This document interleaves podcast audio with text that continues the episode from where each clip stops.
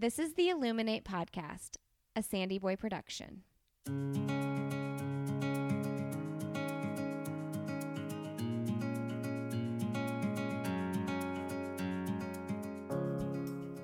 Each week on the Illuminate Podcast, the hosts will bring you insightful conversations and stories of people who are illuminating their own lives through their business, work, community, family, and world.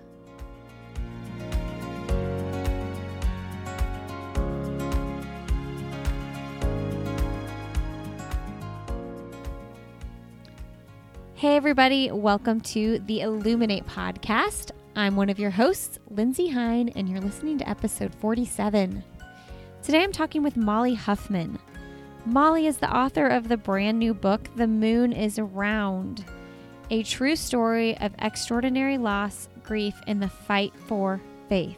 This book, The Moon is Round, recounts Molly's life walking through the death of her mother, her eight month old son, and then the loss of her marriage as well. There's a lot of grief in this story, but also a lot of hope. Molly's unique experiences with grief and loss have shaped her love of God and His words and have birthed a desire in her to comfort and encourage others with Scripture. That last sentence was a quote from the back of her book. It was worded way better than I was going to say it. I am telling you all, I couldn't put this book down when I was reading it. I just, it's written so well and it keeps you wanting to know more like what's going to happen next. And this is her real life story. It's honest. She talks honestly about her struggles in this book and her broken dreams. But there's also a peace, a sense of peace in this book as well that I hope you will all get from the interview and the book if you choose to read the book. I will put the link to the book in the show notes at the illuminatepodcast.com. Uh, you guys can find Molly on social media. She is Molly M. Huffman on Instagram.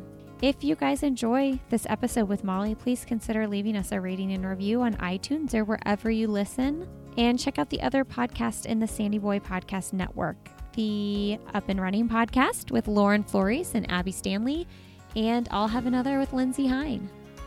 All right, friends, enjoy my conversation with Molly Huffman. Well, today on the podcast, I'm so excited to welcome Molly Huffman to the show. Welcome to the podcast, Molly. Thank you. Thanks for having me. Yes, I just finished your book. It was so good. I read it every every morning. It was my quiet time and it was ah. just so good. Thank you. I am so so glad you liked it. Yes, the moon is round and now you are an author. How does that feel? It feels like something. It's been uh, a work in progress for a long time. I never really expected to have uh, the title of author, but um, it sure has been fun, and I'm so glad to just get the book out into the world. Yeah. So Molly and I connected, and I had when her book came out. Um, I had a bunch of friends and just random people on Facebook tagging me, like, you need to interview Molly for your podcast. And I knew exactly who you were because you didn't realize this at the time, but I remembered you because I was in a MOPS group with you, which MOPS is Mothers of Preschoolers for anybody who doesn't know.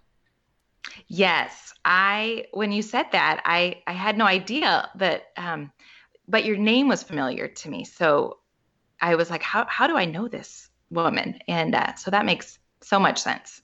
Yeah, I was super new to the group right when you were walking through some really really hard things and I remember you had Tage with you in MOPS in the group and I I remember sitting from afar knowing what you were going through, hearing your story and you would hold him and I just like I didn't know you though. So I wasn't going to be this random cuz I don't know, what do you think? There's 50 people, 40 people yes, in the I group. So.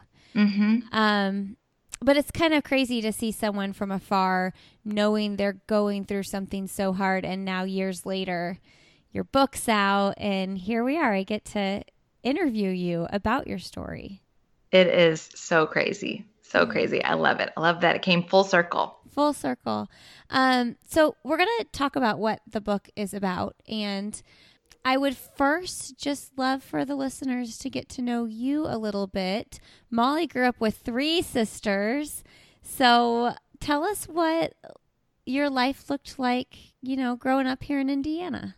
Sure. Well, um, I'm the oldest of the four of us, and um, we had a really, um, it was a really good childhood. Um, our parents loved each other and loved us well, and um, we lived by a woods, so we, you know, did a lot of creek stomping and uh, collecting without helmets, and um, uh, it was it was really good. but I do remember one particular summer I was in fourth grade, and I don't like this boggles my mind, but we didn't have air conditioning in our house yet. And I can remember like every their minds in the middle of July, I'm sure. And you know, babies are crying and toddlers are screaming. And so I remember just stepping out onto the back deck and closing the door and just taking a minute for myself. you know, it just so it was crazy. It was crazy and loud, but there was a lot of love. And eventually we did get air conditioning. So that helped a lot too. How old were you? When we got air conditioning? You, well, like in that moment that you remember so well. That was fourth grade. And I'm pretty sure that before that summer was over, we we got it. so I just think about that because in the crazy moments now with my kids, you always wonder what of this are they to really remember, you know? Because you lose your cool sometimes as a parent. Right. And, you know, but the things that I remember, they were they're always like, that's some reason. Um, but also, you know, I can remember my mom saying at one point, you know, she wished she hadn't like lost it so much. Mm. and that is not the memory that i have of her from my childhood you mm. know? So it's so interesting because i'm sure in her mind she was losing it a whole lot more than she was on the outside. So that's not how i would have described her you know? So yeah. You think oh. give ourselves grace. For sure but you're like, I don't want my kids to think, oh, mom was always yelling at me and nagging at me for something. It's like, how do you keep order to a home yes. without constantly saying, clean up your clothes, do this, don't yell, don't say that? But yes. also, like, you kind of have to say those things to teach you your kids to, to be those. good humans. Exactly. And uh, one thing that my parents did do well was intentionally incorporating fun. Uh, and so, you know, there's this story where, um, my my mom told us, you guys, I made dessert, you know, and we didn't normally have dessert, you know, it just was like a special thing. So here we are sitting at the table and she's like, I made dessert tonight. And she pulls this pie out of the fridge. And my dad's like, Oh, what flavor is it? And she says, key lime. And he uncharacteristically says, Susie, you know, my favorite is banana cream. And we all were just kind of like, Dad, this is what, what's going on, you know? and she's like, Well, I'm sorry, Scott. Like I made, I, I, thought you'd just be glad that I made a pie. And so they start like arguing, and that was unlike them. Like they they weren't yellers, and uh, so it keeps rising and rising, and then all of a sudden she's like, "Well, if you don't want this pie," and she shoves it in his face at the dinner table, and we all just are like stoned, silent, you know, and then the two of them just bust out laughing and they'd planned the whole thing oh, and there was hilarious. no pie and so then of course we all took took a turn getting pied in the face and stuff, you know. And uh, that it wasn't hard to do, you know. So I'm like, okay, as a parent now, you know, it doesn't take much to to do just something, you know, every once in a while to mix things up, be silly, be fun, and the kids will never forget it, you know. Oh, that's so good. I just two days ago, I, my son and I did this TikTok video, and I poured water on him. I saw it. Did you it see great. it? Yes. And he, so we first of all we sat together while the other little boys played, and like just, I was like, uh, what video are we gonna do? Like, it can't be a hard dance. I'm not gonna spend 45 minutes trying to learn a stupid TikTok dance. Yes. um, but I was like, oh, this is perfect because it's like dumping water on him and he'll think that's hilarious. and he did. And it was the most fun. And then afterwards, all of the uh, two of his little brothers did the same thing. Um, and then last night, after swimming lessons, we had a, I had a really rough time at swimming lessons. Actually, I walked out with a bite mark on my arm from one of my kids because he was Oh, so no. terrified. Oh. Um, you should see the bruise. It's like legit. Like it legit looks like I've been abused. But um, You're like, it's my kid. It's my kid. it's my kid, not my husband. um, but anyway, it was late. It was like nine, you know, and I was ready for everybody to be in bed. And my husband, all but the baby, were in bed, and my husband and the three were just having Alexa play fart noises. Like, I mean, for like 30 minutes straight, like, play the biggest fart in the world. And it was so gross. And like, I just wanted to be done. But I was like, Lindsey, don't yell at everybody to stop and like go to bed because you're tired because they're just Yes. having a good time. they will. They are having a good time. They'll remember that. Remember when we played fart noises? I know on Alexa. So, oh man. Anyway, well, let's let's learn about your story, Molly. It's a story full of of hope, but also sadness and faith and so many things. So, I touched on knowing you uh, in MOPS when you had baby Tage, um, but you also brought up your mom a little bit in the beginning here, and so uh, she just sounds like such an amazing person from the things you wrote about in your book about her, and uh, maybe walk us through that time in your life when you realized you were truly losing your mom to cancer. Sure. So, um, you know, my dream was always kind of what what many people, you know, want for their life was just to be married, have a family, live near my family, um, you know, just live this like happy American dream. And uh, you know, I really was able to avoid quite a bit of suffering in my life until um, after college. I um, got married um, a couple years after college, and um, you know we were settling down there in the Indy area, and um, and then all of a sudden, my mom gets diagnosed with melanoma, and uh, I was 23 at the time, and um, you know we we are a family of faith, and so um, you know we just prayed so hard and had all these other people praying for us, and um, I just knew that that God was going to heal her, and then a year later, um, she was gone. Mm. And, you know, with her, some of these dreams that I'd had for myself because, you know, I wanted to, I wanted her to be the grandma to my children someday. And, you know, she really was just my best friend. She was so fun and wise and um, kind.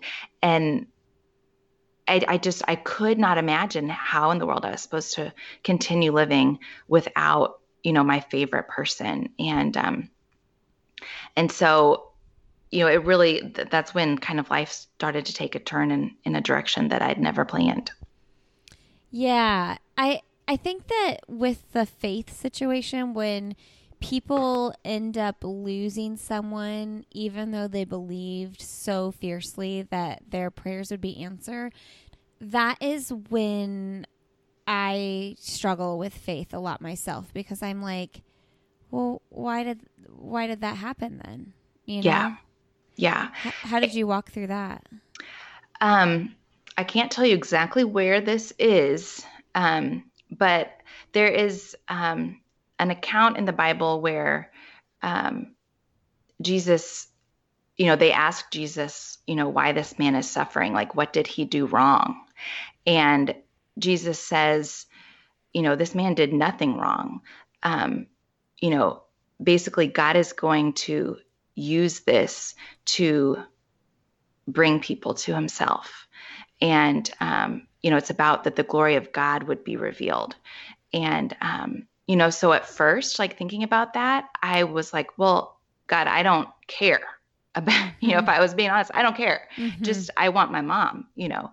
Um, and yet i can say that as i walked the you know those first couple of years of grief and you know tried for me so many things to numb the pain whether it was shopping or sleeping or alcohol or staying busy um, even running sometimes um, you know none of those things took away the pain and so I know I'm supposed to read my Bible, but I think that the Bible is boring.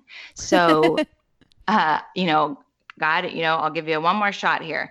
And um, and so, you know, different points in the book, I I talk about just when like these scriptures that I'd read before that were so boring before suddenly jumped off the page to me, and it was because um, there was hope and there was um, comfort. Um, and I really just began to sense God in a new personal way in my life that I had never um, fully experienced before. You know, it was just sort of this religion. Like I go to church and I pray these prayers, and and all of a sudden I started to experience God.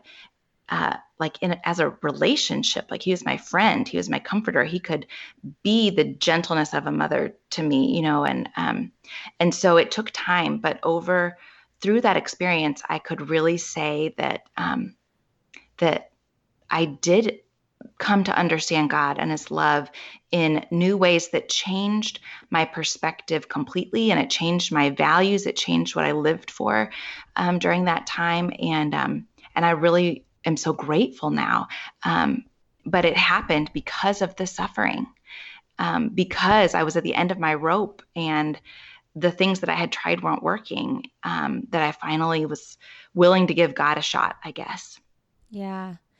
Yeah, it's um I feel like when someone close to you dies, people tend to run away from faith or run to faith. It like yes. it like strengthens it or it really puts a doubt doubt in you. Yes. What's your what do you miss most about your mom? I think just her friendship. You know, there are so many times, even now, and she died 11 years ago. Wow. Yeah. And, um, but even now, I'll just be like, man, I wish I could just call and talk to mom about this, you know? Um, and yet, I was lucky enough to have her for uh, uh, 24 years that, um, you know, I know what she would say. And, mm. uh, you know, I can can think about some of those things but it is it's just it's still there's still a grief you know that's never going to go away. And um, it doesn't take me down in the ways that it used to when i would think about her. Um, but i sure do miss her still. Yeah it's a it's a it's such a crazy thing losing a parent too once and once you've become a parent. I have not lost a parent but my mother-in-law passed away when um, my third son was one, and seeing my husband walk through that, um, just knowing that she wasn't going to know the grandkids, like that's so yes. hard. So hard. And, you know, I, uh, she like she doesn't know any of the children I've had or uh, my nieces and nephews, and um, you know, but I I can see how her parenting is now impacting, you know, me as a mm-hmm. parent. Mm-hmm. And um, my sisters and I, you know, we still talk about her um, to our children. And, um, you know, there's pictures of her in our in our home and the stories, you know, that we tell. And so um, one of my nephews, you know, was like, I can't wait to meet, mm-hmm. we call her Muv, you know, I can't wait to meet Muv someday. And, um, and so you know, there is this sense that she is still um, present in a way, you know, but it, it's not the same as a physical presence, that's for sure. But, but um, yeah. yeah, it's um, it's wild to hear what the kids will repeat back, even after they don't know someone who's been important in your life. You know, um, yeah. One of my sons will always any anytime something good happens or something bad happens, he'll say, do you, do you think Grandma Peggy knows? Like, do you think she's watching? What do you think she thinks? And um, I know that means so much to my husband just when he brings her up. Yes, like that her memory is still alive, that she's still loved, um, you know, and that that her presence is still making an impact. I I can see that. Goodness, that if if my son ever can talk about my mom, that would just be the best. That would be the best. Yeah. So so you end up walking through some additional very challenging life circumstances. um, without your mom. And I think that what you go through next, like that at any time in, in someone's life, when you're walking through hardship, what do you want to do? You want to call your mom. Like you just want your mom to come over and like Yes. rub your back or like show up with a s- candle that smells good or Right. you know and so um let's let's walk through this next phase where you decide you might want to start a family So um, it it took a few years after after my mom died. We didn't um, start our family right away, but eventually, um, you know, I was so excited to to be a mom myself, and um, so uh, we ended up losing our first pregnancy to a miscarriage, and um, my mom had had two miscarriages, and so I so badly wanted to her comfort. You know, I wanted to call her and have her come over and she'd cry with me and and tell me what it was like for her to lose two babies. And um, but I also knew from her, um, you know, we like our family would hang an ornament on the tree every year for each baby and we talk about them. And so they were part of our lives. We would say you know we know that one of them was a boy and we don't know what the other one was but um, you know we would talk about them. And um and so you know i i again just even without her presence was able to um you know think about like how do i want to honor this this life? Um but gosh it would have been so much better to get to do that with her you know um physically but um and so then a um a couple years later we um decided, you know, to to try again. And um, so Tage Thomas was born um, in March of 2014, and uh, he was healthy and um, just, you know, I I really remember just thinking, okay, this is it. Mm. Um, you know, this will be, this is what I've always wanted. And um, I was an elementary teacher, so I'd taken the year off for maternity leave and was just so excited to get to spend time at home with him and and I loved it. You know, I, I loved after like really having kind of a busy life for so many years, just um, being involved in things and and re- really social. You know, I was I was excited to just slow down and um, and be home and um, and so that was so great. And then when he was about six months old, um, you know, we really started noticing some things were off. He wasn't smiling or making eye contact.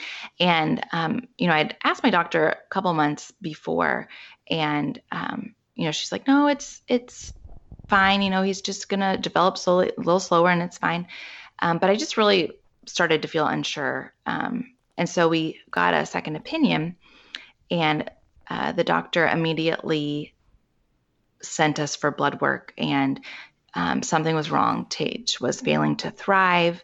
Um, and so then we were sent to um, specialist, I think. And um, basically, uh, that appointment led to being admitted to the hospital um, be, for muscle impairments and um, low birth weight. And so they knew something was going on. And um, so we were there for a week. Um, they did a lot of tests and um, told us that Tage had uh, a mitochondrial disease that was genetic um, called Leigh's disease. It's very, very rare. Um, but they told us that it, it is terminal and babies with this disease don't live to their first birthday. Mm. Um, and I just remember the room spinning, you know, Mm. um, because those are just the words that you always dread. And then there they were, and it was to us. And, um, you know, I just can remember the agony of like, no, I don't want this to be our story. And, um, and yet I had also this little whisper. Um, you know, I'd seen how how God had grown me through the loss of my mom, um, what I learned about Him during that time, and um, and I there was just this tiny whisper at the same time that that said it's it's going to be okay. I'm going to make it okay, and you know, so that didn't take away the pain at all, of course, but you know, I just wanted to, I wanted to be able to trust that, that it would be okay someday. Um, and then we took him home and um, got to have two more beautiful and excruciating months um, with him um, before he passed away in November. And, um, you know, it really was just unlike anything I'd ever experienced. And yet, as I write about in the book, um, I was so upheld by friends and family who came around us during that time and our church community.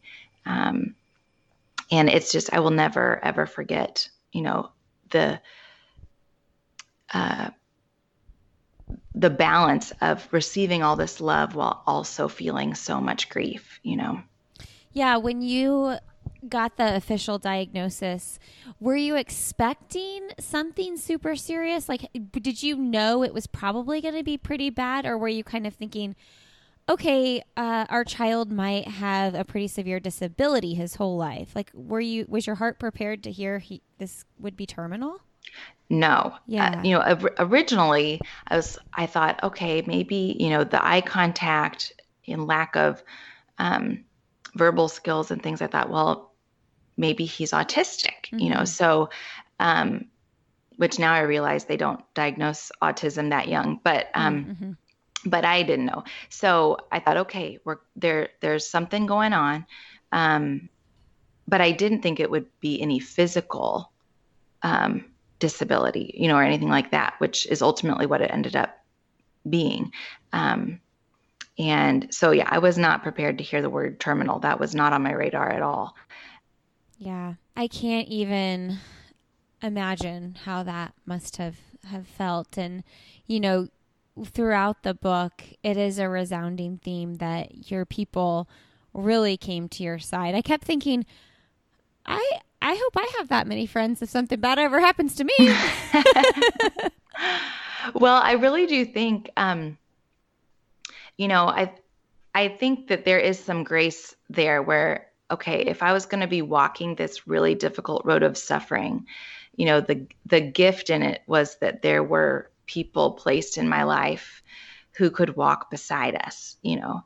Um, but I think it's so important too. It, it reminds me of the importance of community, and it's so easy. I think sometimes when we have children to just you know, our little tiny circle mm-hmm. under our roof becomes the most important. And of course, it is the most important, but it, I would hope that I won't let it ever be my only circle, you know, mm-hmm. um, because we need, we need people around us for hardship and to be able to help, you know, our friends who are going through hardship. And um, so it really was such, such a gift during that time. Yeah, I think people get scared like, oh, I don't want to bug the person that's, you know, I don't want to I don't want to be a burden and show up or, you know, text them, but you can always not respond, right? Exactly. And you know, people would um, would reach out in different ways, maybe sort of at the level of our friendship. So if it was an acquaintance, it, there might be um, you know, just a, a text or or something or um, you know, a group of acquaintances of mine knew that I liked to run, and so they put together um, a, a bag of um, brand new running gear, you know, so mm, that I mm, could go de-stress um, by running. Idea. Yes, and people were just so creative, and really, it's it's anything. I think. Um, I remember the people who did something, mm-hmm. you know, mm-hmm. and you know, if they sent some groceries over and they weren't my favorite foods, I don't remember. Like that's, yeah. that's not what's important to me, you know, but it's like, oh my gosh, they dropped off a bag of groceries on our doorstep mm-hmm. or they organized a meal train or they, um, you know, sent a, a gift in the mail or a handwritten note or, uh, you know, just any of those things. I think, I think no matter what we do, it shows people that we care and that we're thinking about them. And that is ultimately what matters. Hey, everybody. I hope you're enjoying my conversation with Molly. I'm excited to thank a sponsor for this podcast episode. Today's sponsor is HelloFresh. HelloFresh gives you fresh, pre measured ingredients and mouth-watering seasonal recipes delivered right to your door. This is America's number one meal kit. HelloFresh offers so many recipes to choose from each week to help you break out of your recipe rut. My personal favorite is the, an, an Israeli couscous recipe that we discovered through HelloFresh. My family loves it. HelloFresh is flexible. You can easily change your delivery days or food preferences and skip a week whenever you need. And HelloFresh is committed to giving back, which is super important to us here on the Illuminate podcast. They donated over 2.5 million meals to charity in 2019, and this year is stepping up their food donations amid the coronavirus crisis. HelloFresh is also committed to sustainability. Their pre portioned ingredients mean there's less prep for you and less food waste. So you all can go to HelloFresh.com slash illuminate80 and use code illuminate80 to get a total of $80 off, including free shipping on your first box. Additional restrictions apply. Please visit HelloFresh.com for more details. Again, that's HelloFresh.com slash Illuminate80 and use the code Illuminate80. All right, enjoy the rest of my conversation with Molly Huffman. Okay, so as you're walking through all of this with Tage, um, well, you're in a marriage that you aren't in anymore was that like were do you remember that time as feeling distant from your ex-husband? What was that like? Um, there was distance and i think it's one of those things where you don't even really realize how distant it is until you step away from it completely or you um, you know experience marriage again as in you know now able to be like oh wow yeah i think my husband and i now would have handled some of that very differently. But in the moment um you know everyone is coping. Everyone is um you know just thinking about tage and trying to make it through the day you know?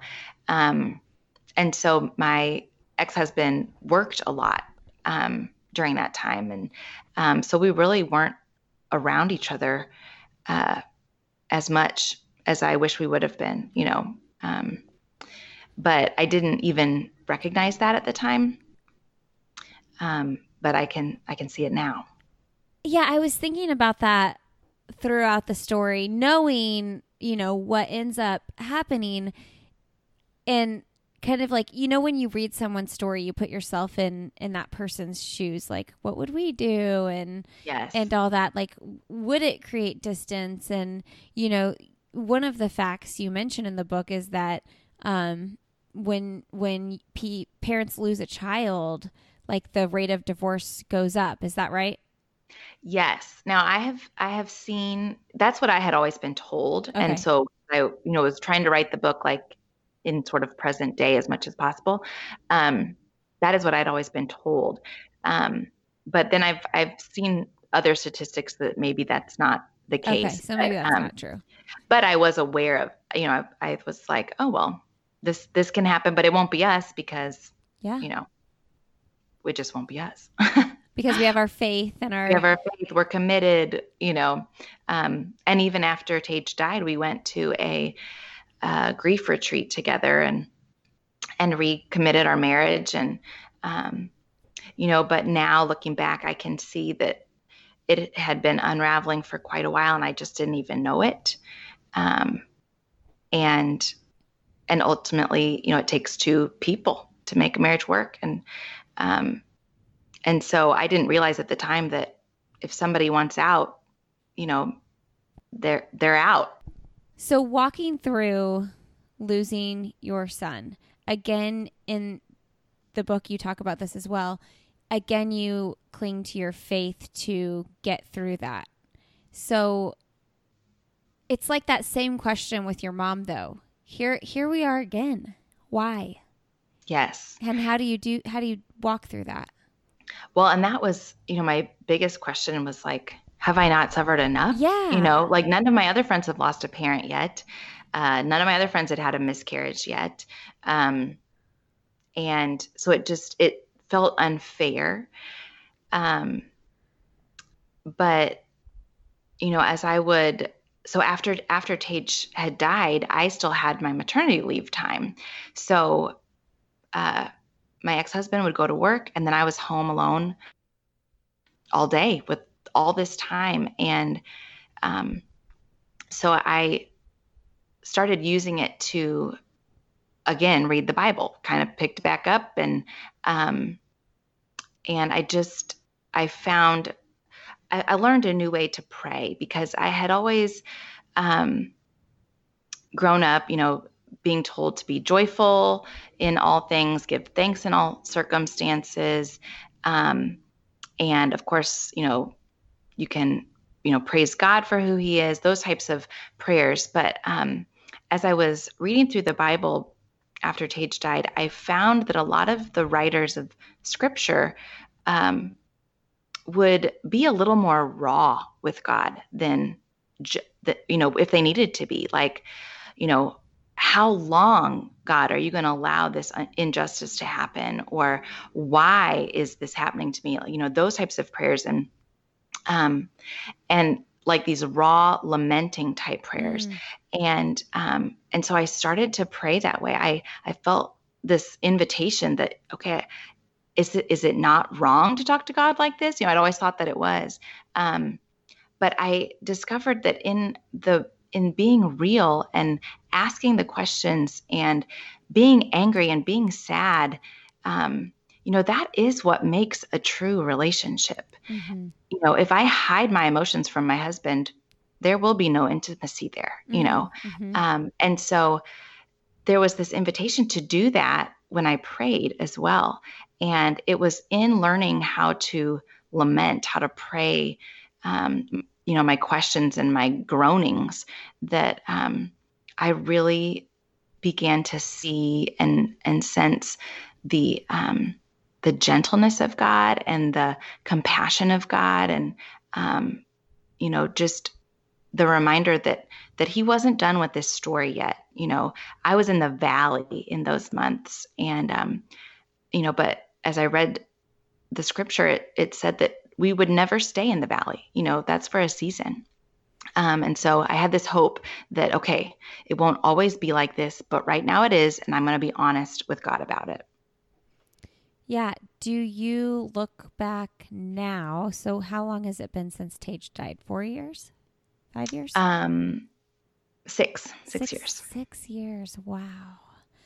Um, do you look back now still and think, okay, my story I've has been I don't know if redeemed is the right word, but redeemed. Like I Sure. I'm married to a wonderful man now. I have a a new baby now and these wonderful stepdaughters. Um, but do you still wrestle with that? Like, why did that have to happen for this to happen? Yes. You know, um, of course, you know, like I, I've said to my husband, why couldn't I have just married you first? Yeah. You know, like, why did I have to go through all of that? Um, but I think some of it was my own choice. Um, I can say, you know, I, I probably rushed into my first marriage. Mm. Um, there were some like little whispers in my mind that maybe this isn't the person I should marry, but I was too afraid to be alone. Mm-hmm. That um, you know, I just I I, you know, if I stopped it, then I'm alone. So, um, you know, I can be honest with myself about that now. Um, and so some of it was maybe my own doing. And so then when if that's the case, then I feel mm. so much gratitude that I'm getting mm-hmm. to to experience um, with a man that I'm much more compatible with.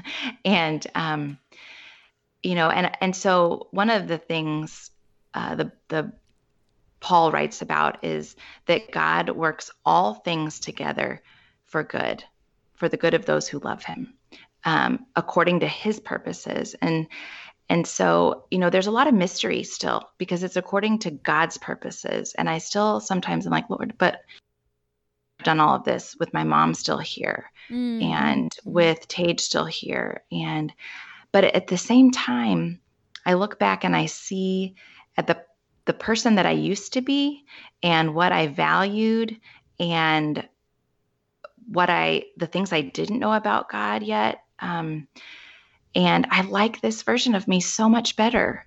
Um, and I just don't know if, as human beings, you know, not much change is going to happen in us, not much growth is going to happen in us if everything is peachy because we see no reason to change. We see no reason to to look outside ourselves. We think that we're in control, you know, and and we think we really are, which is you know a lie you know mm-hmm. i like nothing that i had a plan for myself did i uh, went as planned you know but um and so but it was through the suffering and the pain um that it refined me and i'm not saying that i'm perfect now by any means um i'm still growing and learning but but there was a refining process in the pain that um that i honestly wouldn't trade I really wouldn't trade it. I cannot wait to see Tage again. Um, I can't wait to see my mom again.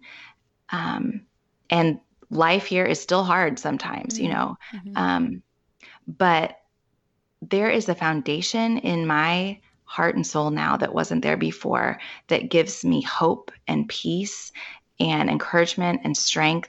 And I am so grateful for that, that, um, that I can really I, I can now say that the suffering was a gift in a way, and um, I'm so grateful for what it did in in me. Do you ever struggle now with um, mundane struggles, like thinking, like you know how if you have a hard day and uh, your baby now, Mac, how old is he? One and a half. So, like, say you have a frustrating moment with him, or you know, life still happens. Like, your dishwasher breaks or silly things like that and you get frustrated. Do you ever think like what the heck? Like how am I frustrated about this tiny little thing when like I've been through a world of real pain? Yes. So and and sometimes I can have the mindset of okay, that's something little. Like uh-huh. that's nothing. No one's dying, right. you know. Exactly. Um but absolutely I get so annoyed at traffic or uh-huh, yeah. you know like yeah when a toddler is screaming and you're like i just need a minute you know um so absolutely there are still still such frustrations but i also i i see my patience has grown a little bit more too you know um like okay i can handle yeah i can handle this toddler because oh my gosh i'm so grateful that he's here yeah. you know um but but don't think for a second that I always think that way. Yeah, because yeah. I still I still get hung up on the little things too, like we all do. Yeah, yeah. Okay, so you mentioned when you your first marriage, like when you went into the marriage, realizing later that you probably rushed into that. I think in Christian culture, especially, that happens a lot. Um, yes. Be- right? Because we're like kids are taught to save their themselves for marriage and not have sex before marriage. And you think oh we got to do this we got to get married. And you know and i think that you see a lot of people getting married really young and you know 22 23 and then realizing at 30 like oh like this i'm such a different person now than i was yes. at that age. Um and some stories some people some relationships like it's great and it works out and it's wonderful or it's not wonderful and it's hard but it, you know you still go to counseling and figure things out. Um, but your story is not that and you didn't jump you didn't go into it too much when we just briefly touched on it but your husband was doing things for a long time that you didn't know about and um yeah i would just kind of love to hear you talk about when you realized like all the things that weren't true and all the things that were happening, you were being betrayed long before you lost Tage. Yes. Um, and it, so it came as such a shock when I discovered um, things on email and social media and things like that. Um, and, but it made a lot of it made sense too because I had had questions in my marriage for so long like why is our intimacy not what I'd always hoped, you know, what people talk about mm-hmm. like is everyone lying, you know? Mm-hmm. Um and uh you know, it's it's one of those things too where um you know, there were there were hints now when I look back um at, you know, some of his own experiences um, you know, just some lack of long term relationships in his life that um, I was willing to overlook because, okay, that's what a good Christian does. You know, you give people a 2nd mm-hmm. chance, you forgive, you, you know, clean slate. And, and he really, uh, you know, his words were, you know, I'm, I'm ready to, to dive into this faith and, you know, um, and so I thought we were on the same page.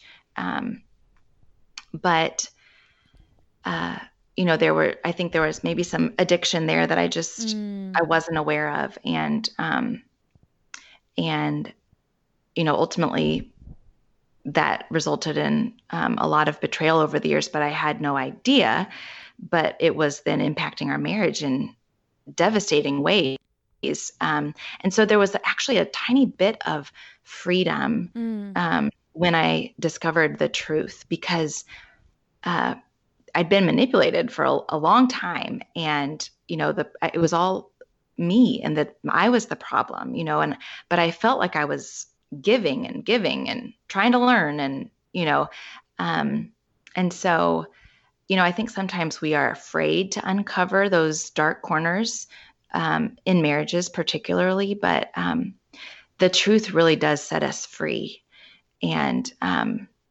and so, you know, I was was devastated, but it really did, it helped make sense of some of the doubts and questions I'd had for our entire eight years of marriage, you know. I could imagine that that you would feel that sense of freedom because for so long you're thinking, what can I do? How can I fix this? Like how can this be better? And you realize I can't. Like there was nothing yes. I personally could have done. Right and you know again it's not that I, w- I am not a perfect right. wife i was not perfect in the marriage but um but the things that i was being told that you know where i wasn't enough or i wasn't good enough or um you know all of a sudden the light came on and i was like oh this actually isn't about what i eh, can or can't do or you know it's it's there's addiction going on here mm-hmm. and um and so um there there really was a freedom um, in that, you know, with a lot of sadness because that's again not how I in my life to go, and I didn't want the label divorced. And um, mm-hmm. you know, again, I felt like, okay, God, I followed all of your rules. You know, why why are you not? Why did I not get a a good loving husband? You know, but but again, um, it's so much more than the rules. The relationship with God I think is so important and he he did try to tell me this is not the one. Mm. but you know, I just went on ahead and and got married. Um so yeah. yeah. So how do you how did you come to terms with being okay with that label of divorce? I'm sure that it's an incredibly like scary thing because you probably feel shame attached to that word, even if it's not by anything you would have chosen. Right. Um, there absolutely was. The, the worst part was if I ever had to, you know, check a box on a document mm. or something, you know, that I am divorced, you know, that, and we're, we're just full of labels um, mm-hmm. um, in our culture, you know, like we're so quick to be like, oh, are you married, single, mm-hmm. divorced? Are you, you know, Democrat, Republican, you know, we just we love to put people in a box and mm. and I did not want to be in the box of divorce because it seemed like I had failed. Mm-hmm. Um, but I went to a lot of counseling um, during that time, and um, and one of the things my counselor was able to show me was, um, you know, yes, I'm not perfect, but in but in this particular case, it really wasn't about me. Mm. Um, and so I I did do the things that, um, you know, I tried really hard to uh, keep our marriage and, um, but then ultimately after I discovered all of the, the just long string of betrayal, you know, I was like, you know what, I can let this go. I just, I just don't know if I can, can stay here. And, and, uh, and he didn't want to, so it was, you know, easy, but, um, but it was it was hard to um, to there were days when being divorced was a hard label to wear but but pretty quickly i um I started, you know, to realize with this counselor, you know, who who am I as an individual, not as a codependent person, mm. you know. Mm-hmm. Um, and so it was it was helpful to to really for the first time in my life. Um, I think I maybe even had some codependency with my mom, you know, mm-hmm. just mm. needing her affirmation and needing her support. And um, and so it it was good to come to the place where, okay, I am I'm good by myself, you know. Um, and uh, and so then the label of divorced didn't sting as much, you know, because I knew I was more. I'm more than just simply a divorced woman, you know. Um, I'm all these other things too. Um, and so um, eventually I, I can now say that I, I am divorced, but now remarried. Um, and, and it doesn't sting as much. That is such a powerful way to look at it. I'm more than that. And I think that pertains to being a mother, it pertains to being a business owner or, you know, a wife, a daughter, whatever it is. It's like, I, we can get so like singularly focused on certain pieces of our lives. And um, should that piece be stripped from your life you feel lost and you have to remember that you're more than that. Yes. The word that i use in the book a lot is you know what what was my ultimate you know what did i have to have to be happy? Mm. and what i learned through this process is you know i thought that i had to have my mom near me. I had to be a wife. I had to be a mother. Um, and then when all of those things were stripped from me, it's like, well, who am I then? Um, and so that's where reading scripture helped me so much because God tells us, you are loved, you are chosen by me. I have good work that I want you to do. You know, you are so much more than just these simple labels that um, that we love to put on each other. And um, and so when I finally started to believe that, um, there was so much so much healing in my heart. Okay, so tell everybody how you met your husband, who you are married to now. Yes. Well, his name is Guy, and um, I love that name, by the way. I, I've, I only knew one other guy. is it a he, nickname? Like, what's his? Is that no? It's his, his real name. Okay. Yeah. See, let me just interrupt really quick. I am obsessed with like naming kids and naming things, and um, we I had this like infatuation with one of my kids naming them something like that, but I was like, you can't just name them Guy, or you can't just name them like. Buddy, you know, like yeah. I also love Buddy or like, you know, uh-huh. things like uh-huh. that. Um, okay. And so, and then my fourth kid, his name is Sandy. Um, and we were like, well, we can't just name him Sandy. So we named him William Sandwell because my mother in law, who passed away, her maiden name is Sandwell. So we thought, then we can use Sandy from Sandwell. So like now looking back, he's almost two. We're like, we could have just named him Sandy. Like that's what we knew we were going to call him. Isn't that so funny? I know. Like we we do make up these big things in our heads, and names are important. Names are definitely important.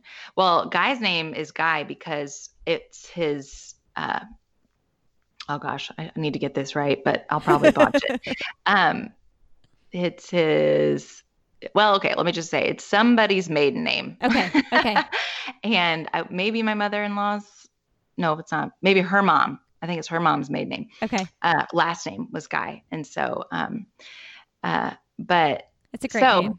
It is. I, I love it. Well, and what's funny, what's, what's been a challenge for my dad particularly is in our family, we would just call the males guy. Like, oh hey guy, like hey that? guy, yeah. Like instead of like oh hey pu- buddy, buddy, hey pal, you know like oh hey guy, you know like. Uh-huh. And and so uh, like my brothers-in-law until guy came along I'd be like hey guy you know but now That's we can't funny. say that so um but he uh I did not know him a friend of mine who I didn't know super well but we had connected recently and she um I'm trying to think. I guess I had been single for like nine months or something. And she was like, Molly, I cannot stop thinking about introducing you to this person. Like, and I feel dumb because I know you haven't been single that long, but I just, I feel like I have to. And so she's like, he, he lives in Kentucky and he's divorced and he has two girls. Um, and he is my high school ex boyfriend. I love that part. And I was just like, no, like all of those things, no, absolutely not. And so, because uh, I am a people pleaser that's trying to recover from that, I told her, I was like, sure. but in my head, I was like, no. So I was totally planning to to dismiss him after a couple of days, you know. So we connect via Facebook Messenger, and um, I am just really not interested. Um, but he had been, you know, through a divorce as well, and um, he was not afraid to just be, you know, take our time and uh, pursued me, you know, and um, so we would talk over over Facebook um, for a couple weeks, and you know, he'd be like, if you want to, you know, I, I, can call you if it's easier. And I'm like, nope, nope. You know, like I was kind of mad at, at men at the time. You know, I was like, I I am not rushing into anything. I don't need no man. You know, so um, anyway, we finally, you know, got to text and then phone call and you know all of this before I'd ever met him and uh, you know in face to face and he now tells me he's like we would not have gotten together if if we had not met that way because he is an introvert mm. and the most kind and gentle man possible and funny but he's like you you wouldn't i would have never talked to you in mm. person you know? And so um because he's such a gift and um, and we got to basically fall in love before we ever met face to face and um, and yeah i just i love him. Love him so much. I love that story. Isn't it crazy to think like I, I think about this sometimes like if you met your husband like before a certain time in your life because you like he said he wouldn't have talked to you and like maybe you wouldn't have realized that like he was the one that you needed to give the time of day to Yes. Right. And, you know, like I, I never thought I would be with someone who's quiet. You know, yeah. like I love to talk. I want someone will talk with me. And he does talk with me, you know, but um it, it just it, it's so interesting that, you know, the things that we think we need are often not the things that we need. And um and I just he is a great partner. I think we balance each other out so well and um again, we're not perfect. we still are human, but um, but he's a gift. I'm sure the first argument was weird though because you're like you're in this like honeymoon phase where you're like, "Oh my gosh, I can't believe I fell in love with you over like Facebook Messenger and texting and then calling till 3 in the morning." And then reality sets in and you're like, "Oh yeah, like we still have our own things." Yes. So so I moved to Kentucky um and lived here for a while before we got married just to you know see what it would be like and um and so when we were actually married and i officially became a stepmom mm. um you know when we when we dated he would drive to indy and it was just the two of us and it was you know like other dating relationships i'd had long ago you know um but then once i got here and, and we were married and i all of a sudden have two children too, but we're still newlyweds, you know, mm-hmm. and there mm-hmm. are just a lot of a lot of things to work out. And I'd been living alone in an apartment and everything was organized just so, you know, and and now we have these two beautiful, uh, wonderful children, but who make messes and have uh, you know their own plans and their own schedules and um and so there was just I I cried a lot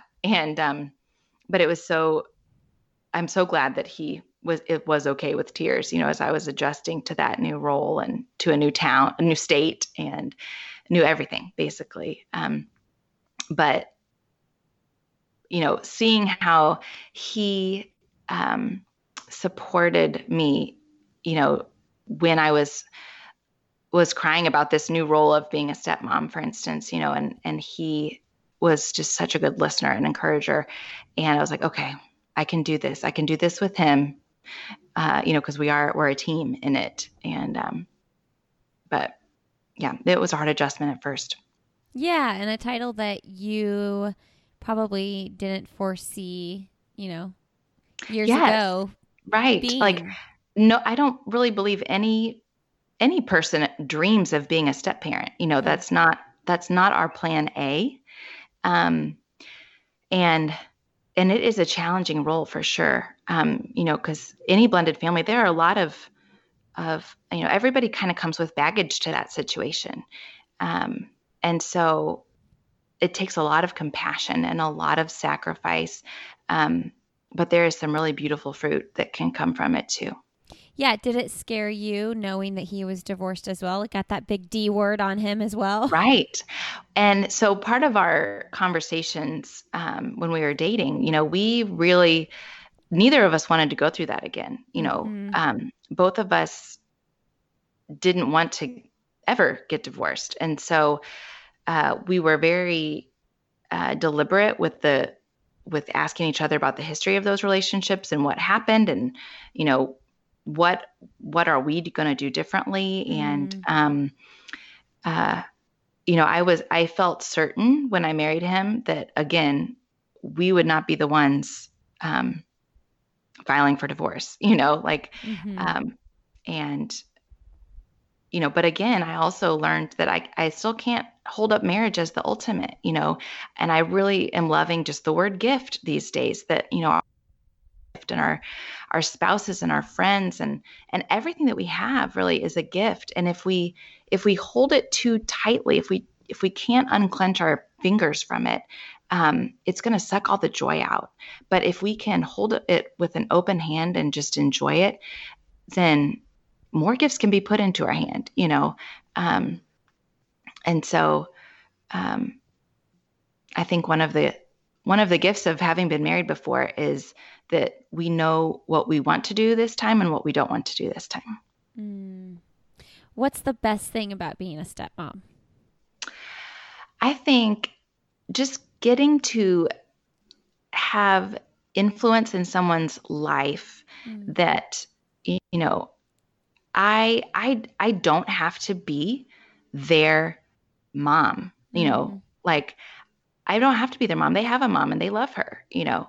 Um, I get to just be another, uh, hopefully encouraging, positive role model woman in their life that, you know, they can grow from, learn from, um, and and we have great developing friendships too. You know, right now they're um, 11 and 14, and um, you know, so I think you know we've come a long way in three years and i am excited to see you know what our relationships look like you know when they're adults too you know um, but they really they've really taught me a lot. Yeah that is that is really cool. That is i love that. I love that answer. Um okay molly what's your message to anybody walking through grief loss um, anything, any of these hard, hard things that we walk through? I would say that there is beauty and growth that can come uh, in the hard seasons. And one of the things I've learned about grief is, you know, it it has to be dealt with. And so we can either choose to dive in and feel the feelings and get counseling um, and and ultimately i think find some healing a little quicker than if we don't do those things you know um, but there really is just a beautiful refining that can happen it can it can change um, so much about us and our priorities um, and you know, I, I, um, well, I guess that's all I'll say. uh, when we were talking about names, I meant to ask, and I was going to ask earlier too, and I forgot. Tell us where Tage's name came from.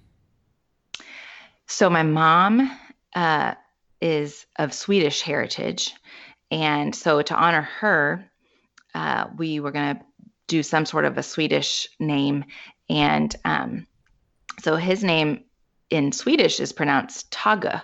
But of course, no one would ever pronounce that here. so we just decided to pronounce it Tage. Um, but it means a new day. A new day. That's awesome. Isn't that cool? And, you know, at the time I was like, oh, that's kind of a, a cool meaning. But I, I mean, we had no idea, of course, um, what was coming. But yeah. Last night, I forget if I mentioned this on the recording. Did, or was this in the recording when I talked about my arm getting bit? Did I talk about that? Oh, you. I don't remember if it was in the recording or just in our conversation. Okay. Well, I'll I'll I'll explain it as if it wasn't. Okay. Um, last night after. Oh yeah, because we were talking about Alexa. Yeah, yeah. Okay. Um, last night after the hard night that I had with my my kids before the fun started, um, I was just kind of weepy and just like feeling like, ugh, what am I doing wrong? Like, why are people disrespecting me? And you know all these things with the kids. And one thing I do say to my kids all the time is, tomorrow's a new day. Hmm. And last night, my my oldest, it like almost makes me weepy thinking that he knew to say that to me. That's what he said to me. He goes, "New day tomorrow, mom." Oh. And I'm like, he's soaking up what you're saying. Yeah, and it's just like we amazing. were talking about earlier, like. What will they remember? Of course, they're going to remember that we yelled sometimes and things like that. But if he can remember to tell me that tomorrow's a new day, who else is he going to say that to? So, yes. um, how how cool is it that that's what Tage's name means? That is really cool. That's I like that.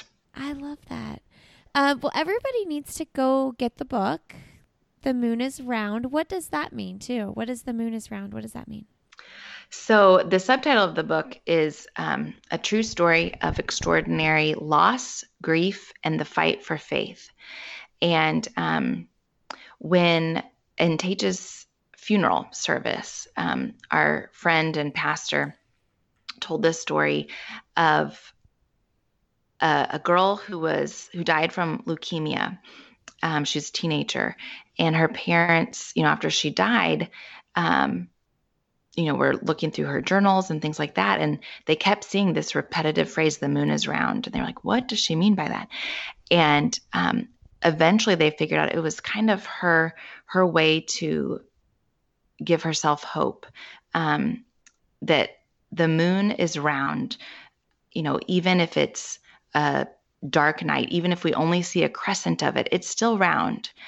Um, and God is good even in our darkness, even when we can't see Him. Um, and so, you know, my hope is when people read this book that um, that it will give comfort to their pain uh, hopefully encourage them.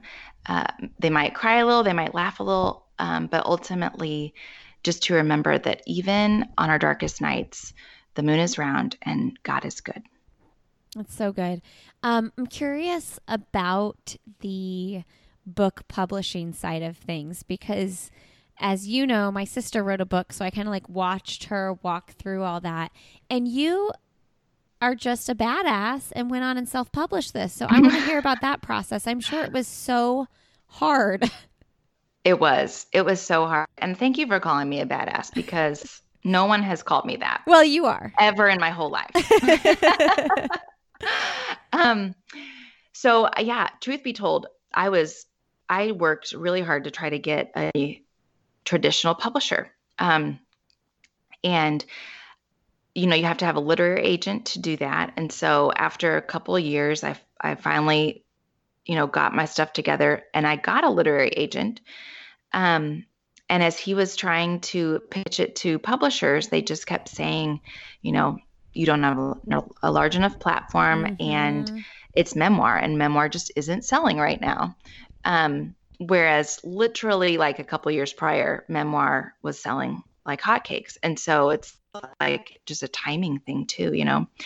And I was so discouraged. And finally, the the literary agent was like, "Well, Molly, um, I'm sorry, I I wasn't able to sell it. You know, we're done here, basically." and uh, I was so discouraged, and I just I felt like a failure. And um, but I so I just kind of put on hold and moped around for a while, and eventually, um, a friend of mine was like, "Well, have you ever thought about self-publishing?" And quite honestly, like I was like, "Yeah, that's what the dumb people do when they can't get a publisher, and I'm not going to self-publish because." You know, what would that say about me? Um, but she's like, well, one of my friends self-published her first book, and then um, it did well enough that she kind of took that as proof to a publisher of how hard she worked, and then published a second book. And so I talked to that friend of hers, and she told me her process, um, uh, self-publishing, and and what she did, and um, and then she had just gotten you know picked up for the second book at, with a traditional publisher. So I talked to a guy about it and I was like, I don't know, like, what do you think? He's like, I think if you want to do it, we should do it. Mm-hmm. And but mm-hmm. my pride was still in the way. I was just mm-hmm. like, I no, like I don't want to be the dummy who had to self-publish. Um, but then one day something just switched in me. And it was like, you know what? If this book sells 12 copies, but 12 people, uh, great. And like I, what I have learned through all this is I don't want to control my life anymore. Mm-hmm. My plans never work. And I think God's plans are always better. And why, how long it's taken me to learn to just trust Him with that. And so I, I was like, okay, God, I will self publish this book and you can do what you want with it. And I'm going to in me that wants to be able to say that it's a traditional publisher. And um, and so we did it and it was a lot of money. Like i don't have any marketing people and oh, I, I hired editors out of pocket and a cover designer out of pocket. Um, but he has he's really kind of just led us step by step um, through the process. And uh, you know i have received comments from people about how it has helped them. And um, you know so now i'm like all right it's out there it's doing what it's supposed to do and um, and I can let go. So I love the message behind all of that because it's a common feeling to think, oh, well, if I'm not doing it the way that, like, the glamorous way, the glamorous yes. way is to have a book publisher. Yes.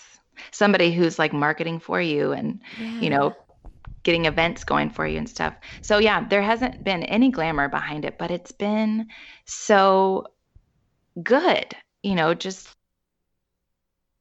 um, and, you know, I really felt like a call to write this mm-hmm. book. Like, and, um, and so, um, you know, God doesn't lie. So whatever, whatever he wants to do as far as using it, it's great. And, um, and it, it, it, ha- it has been great. And if, if we, if it tapers out, that's fine. But, um, yeah, yeah.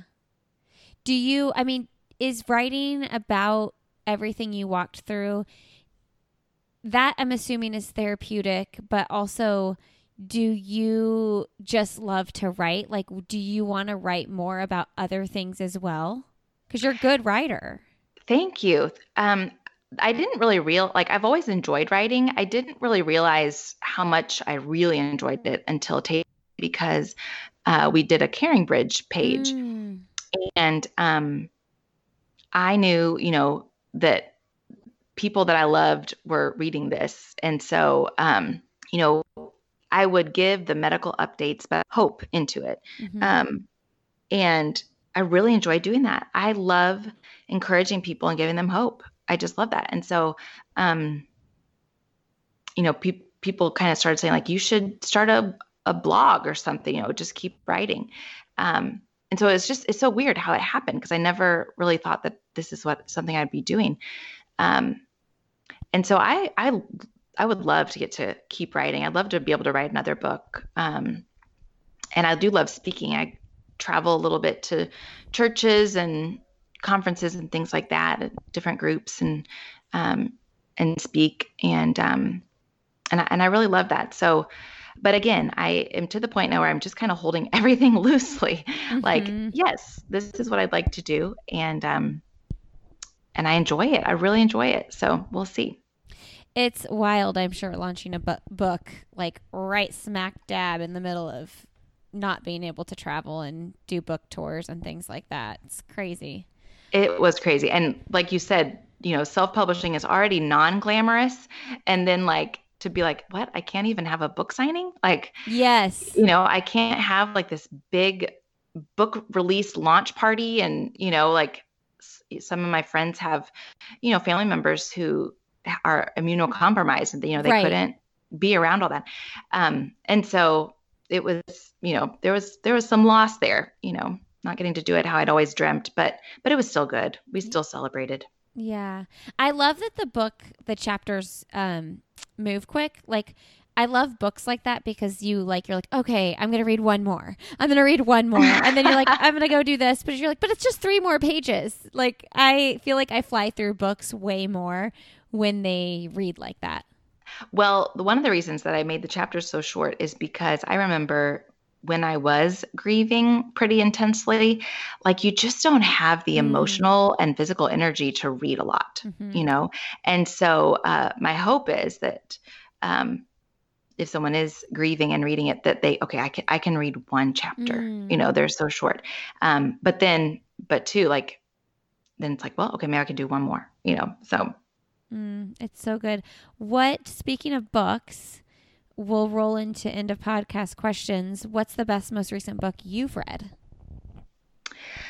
I so now that my son is a year and a half old, I am struggling to find mm. time to read, and this is a new problem for me. Um, so I haven't gotten to read a ton of books in 2020, um, but one that was very short that has made a big impact um, is by Jerry Bridges, and it's called The Blow.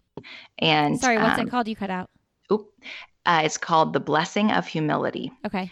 And, you know, in a culture that is like so focused on making it to the top mm. and being seen and, you know, being heard and having your voice and your opinions heard, you know, and it's all about how Jesus was the opposite. You know, he wasn't this weak man. He was actually choosing strength by being quiet, you know. Um, and so it's all about humility which i i chose not to read it for a long time because i didn't want to be convicted to change. Um, but it's really good. So good. I love that. Who's someone um, that's doing good work in the world that you would like to highlight on the illuminate podcast? Yes. Well, so some of my favorite little people in the world um, have down syndrome. And so I have loved cheering on Gigi's Playhouse, um, which is now a national organization, but there are local chapters, um, and their their goal is to, um, you know, just normalize Down syndrome. And um, I love the ways that they remind us that you know people with Down syndrome are people, and um, you know, just that I, I don't know. I just I'd love um, the the joy and the laughter and all that goes on there and the ways that they support um, people with Down syndrome and their families. Okay, Molly, and what is your one message to send to the world? My one message would be that no matter what you see going around in, in your life, that God is good and He loves you. All right, everybody. Thanks so much for tuning in today. Thank you, Molly, for coming on the podcast. I so enjoyed hearing your story, and your book was amazing. You all go grab Molly's book, The Moon is Round. Check her out on Instagram, Molly M. Huffman.